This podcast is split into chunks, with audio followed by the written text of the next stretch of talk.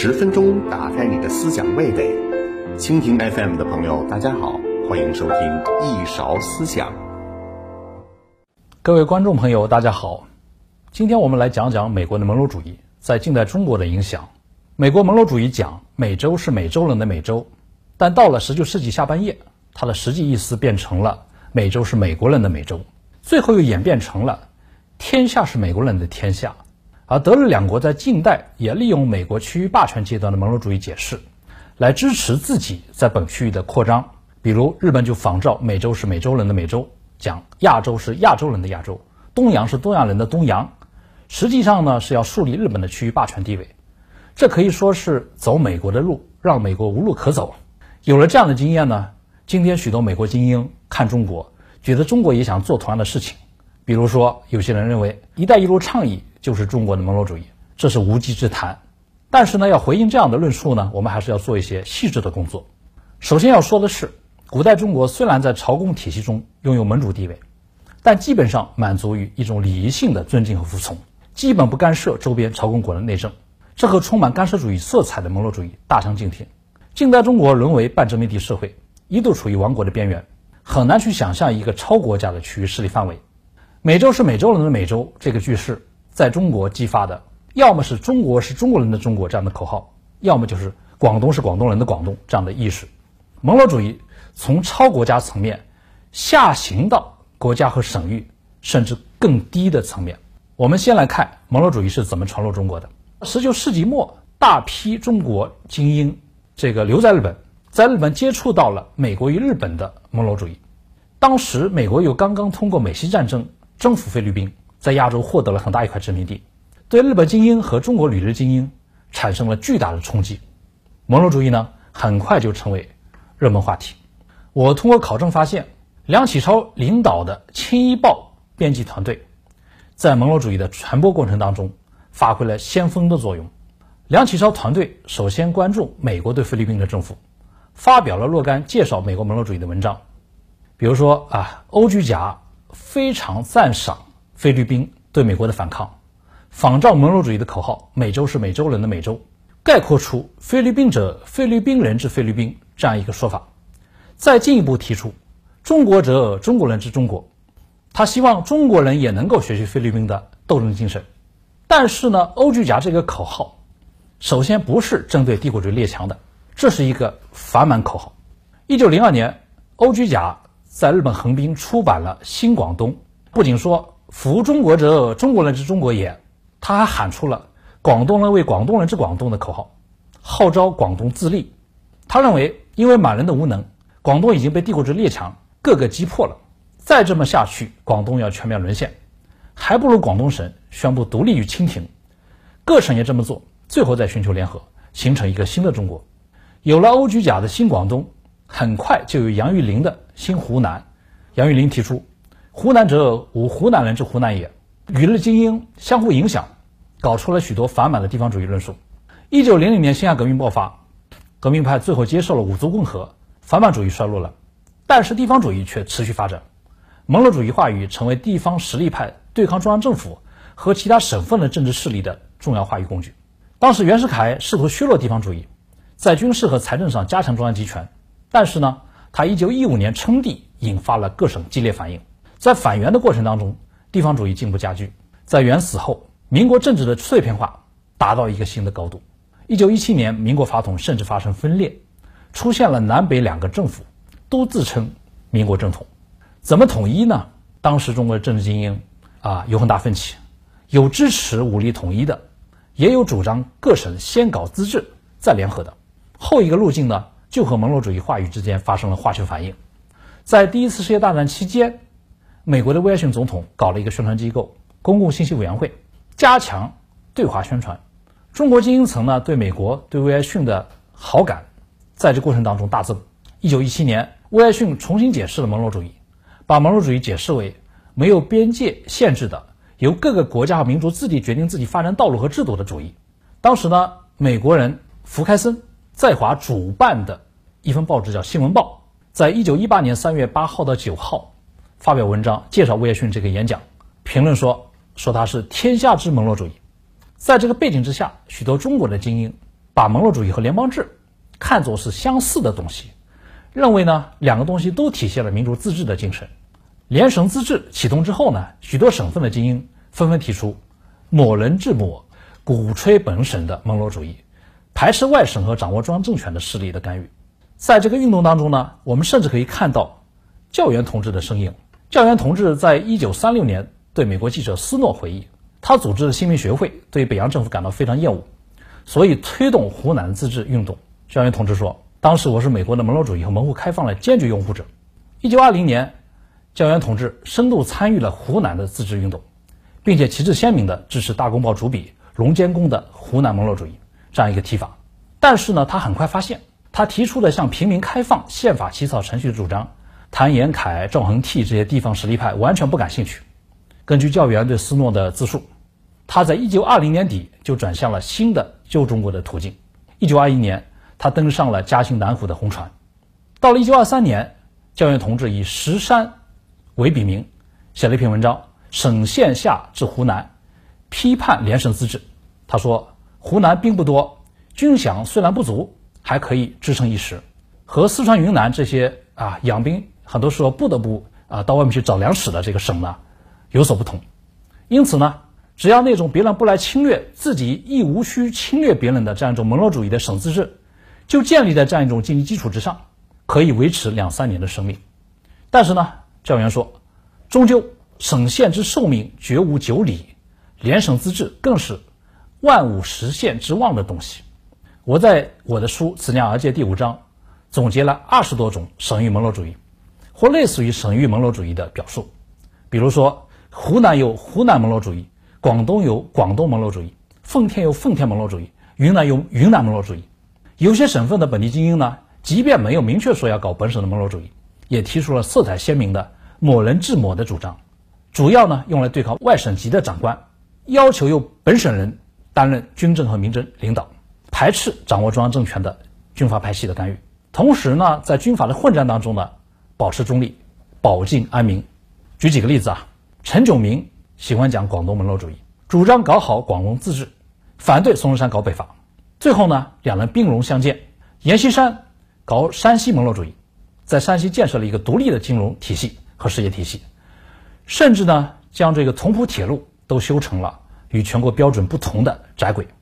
不仅蒋介石在日记里经常骂阎锡山不听号令，就连侵华日军都吐槽阎锡山在山西搞独立王国。那么这里有一个非常有意思的类型，就是孙传芳的东南五省门罗主义。东南五省指的是福建、浙江、安徽、江苏、江西。孙传芳的五省门罗主义呢，一开始是防卫性的，他说自己是保境安民，别人打仗他不参与。但他自己做强之后呢，就宣布要将五省门罗主义推向全国。而他讲的门罗主义的精神内核是什么呢？孙传芳说是民主。我们可以发现啊，孙传芳的修辞方式呢，和美国总统威尔逊如出一辙。威尔逊在一九一七年说，门罗主义意味着任何国家都不应该将其政治体制扩展到其他国家或民族。而且每一民族都有自由决定自己的政治体制，有不受阻碍、不受威胁、不必恐惧的决定自己的发展道路的自由，无论是小国还是大国和强国。这个解释呢，将蒙罗主义西半球地理空间脱钩，使得美国呢可以在全球范围内干涉其他区域和国家的事务。我不清楚孙传芳是不是真的受到威尔逊的启发，但是我们可以发现，蒙罗主义的话语运用呢，就是有这个特点。当他收缩的时候呢，他是非常强调空间的边界。要讲这个保境安民、自我防卫，反对外部干涉。当他要对外扩张的时候呢，他就弱化空间边界，把门罗主义解释为一种没有空间限制的东西。接下来，他就可以以门罗主义的名义来干涉大家，说因为有些地方人们不能够自己掌握自己的命运，所以我要帮助他们实现自主。你把握不住，让书来，这就是用反干涉的名义来进行干涉，在外力介入之下。中国东北还出现一种依附于日本帝国主义的地方门罗主义。一九三一年十一月五号，曾在张作霖和张学良手下担任东三省保安总司令、参谋的于冲汉，向当时的关东军司令本庄繁提出了八点政见，其中一点就是在中国东北奉行蒙罗主义，废除中国军队，以日本军队取代之。一九三二年伪满洲国成立之后，于冲汉担任首任伪监察院院长。为这个满洲蒙罗主义提供系统性理论论述的作者呢是郑孝胥，他是汉族人，做了汉奸，在伪满洲国成立之后呢，担任了溥仪的所谓的国务总理。郑孝胥写了一本书，叫做《满洲建国溯源史略》，建构了一个呢以满洲自古以来为独立国作为宗旨的历史论述。他说，伪满洲国以所谓满洲蒙罗主义为国事者也，最大目的呢是以满洲国人民统治满洲，啊，最大目的是以满洲国人民统治满洲。他说的满洲人呢，泛指居住在伪满境内的一切人种，包括满人、汉人、蒙古人、朝鲜人、俄罗斯人、日本人等等。那么，将日本人包含在满洲人之内呢，也就有可能将东京对于伪满决策的主导包装成。伪满的自主决策，这种满洲蒙罗主义恰恰与日本的满蒙蒙罗主义相互呼应，这是省域蒙罗主义话语当中最为堕落和变态的一种。那么，省域蒙罗主义究竟是怎么走下坡路的呢？随着二十世纪二十年代国民革命的启动，国共两党都认为联省自治道路已经走不通了。联省自治呢，只不过是为地方军阀拒斥全国统一提供借口。那么，通过革命重新统一全国才是正途。在这个背景之下，蒙罗主义这一话语的色彩呢，就逐渐趋于负面。一九二七年五月，蒋介石和胡汉民致电云南地方实力派唐继尧，邀请唐继尧来南京共商大计。他电文中里面这么写：“吾兄大才硕望，国家柱石，谅不固守蒙罗主义，及时奋起，本爱乡之心，出而爱国。在此呢，蒙罗主义意味着固守云南啊，只是爱乡，不问全国大局。”这也不是什么好词儿。到了二十世纪三十年代，随着日本侵华的加剧，地方实力派以保境安民为由，闭关自守，不配合抗战大局，更是进一步失去了正当性。省域蒙罗主义呢，不可避免的走向衰落。在国民党内呢，蒙罗主义也逐渐变成了一个性质比较严重的标签。比如说，徐永昌在一九四九年四月二十一号日记当中这么写：他当时看到长期担任宁夏主席的马鸿逵向白崇禧抱怨，国民党有关方面呢。补给不公，还遗弃蒙罗主义，慷慨激昂，尽致下泪，可见他对蒙罗主义这个标签感到多大的委屈。在民国时期呢，蒙罗主义甚至下沉到了省域以下的空间。举几个例子：一九三零年六月，阎锡山任命一九一九年从清华学堂毕业的山西人乔万选作为清华大学校长。当时呢，上海与北平清华同学会的一些校友主张清华为清华人治清华，主张校友治校。进行拥侨活动，但是清华多数师生呢反对阎锡山任命的这位校友，称同学会的姿势呢为蒙罗主义，掀起了驱侨运动，最后迫使阎锡山收回成命。而郭沫若呢也在脱离蒋介石之后，这篇文章当中呢回忆他主持广东大学的时候呢，他要进人，结果受到法科的拒绝。他评论说，广东大学的门罗主义也是很严的。今天呢，美国很多大学在招生的时候优先招这个教职工和校友的子弟。这个考量因素在招生制度当中呢，被称为 legacy，就是遗产的意思。我们可以把这样招录的学生呢，称为叫传承生。如果给这样的现象呢贴个民国时期的标签，就可以有哈佛门罗主义、耶鲁门罗主义、斯坦福门罗主义这样的命名。但是我相信呢，翻译给美国人听，美国人会惊得下巴都掉下来。他们很难想象，蒙罗主义这个概念呢传播到中国之后啊，居然会长出这么古怪的用法。我们可以看到。蒙罗主义话语在中国的传播，触及到了超国家、国家和省域等不同的空间层面，可以说是各个国家当中最全的。而我的观察是，中国的新民主主义革命可以说是一场与蒙罗主义密切相关的革命。在国内秩序层面呢，新民主主义革命反对军阀的省域门罗主义；在国际层面，新民主主义革命既反对日本的亚洲门罗主义，也反对美国门罗主义给中国带来的压迫。在今天。美国和日本都有一些杂音，说中国强大了，要搞中国版的门罗主义，甚至认为“一带一路”倡议就是中国版的门罗主义，这也是在强行制造议题，有早没早打三杆。从中国近代的经历来看，中国无论在国内和国际层面，对于蒙罗主义都有非常惨痛的经历。己所不欲，勿施于人，这是中国的古训。二十世纪上半叶，德日两国都模仿了美国的门罗主义当中所包含的区域霸权经验，而今天的中国呢？其实不屑于搞这种模仿。美国门罗主义的基本思维方式呢，是画出一个连续的空间，界定内部的同质性，然后排斥异质性的因素。但是“一带一路”并不是这样的思路。带和路指向的不是有确定边界的封闭空间，而是连接不同空间的道路。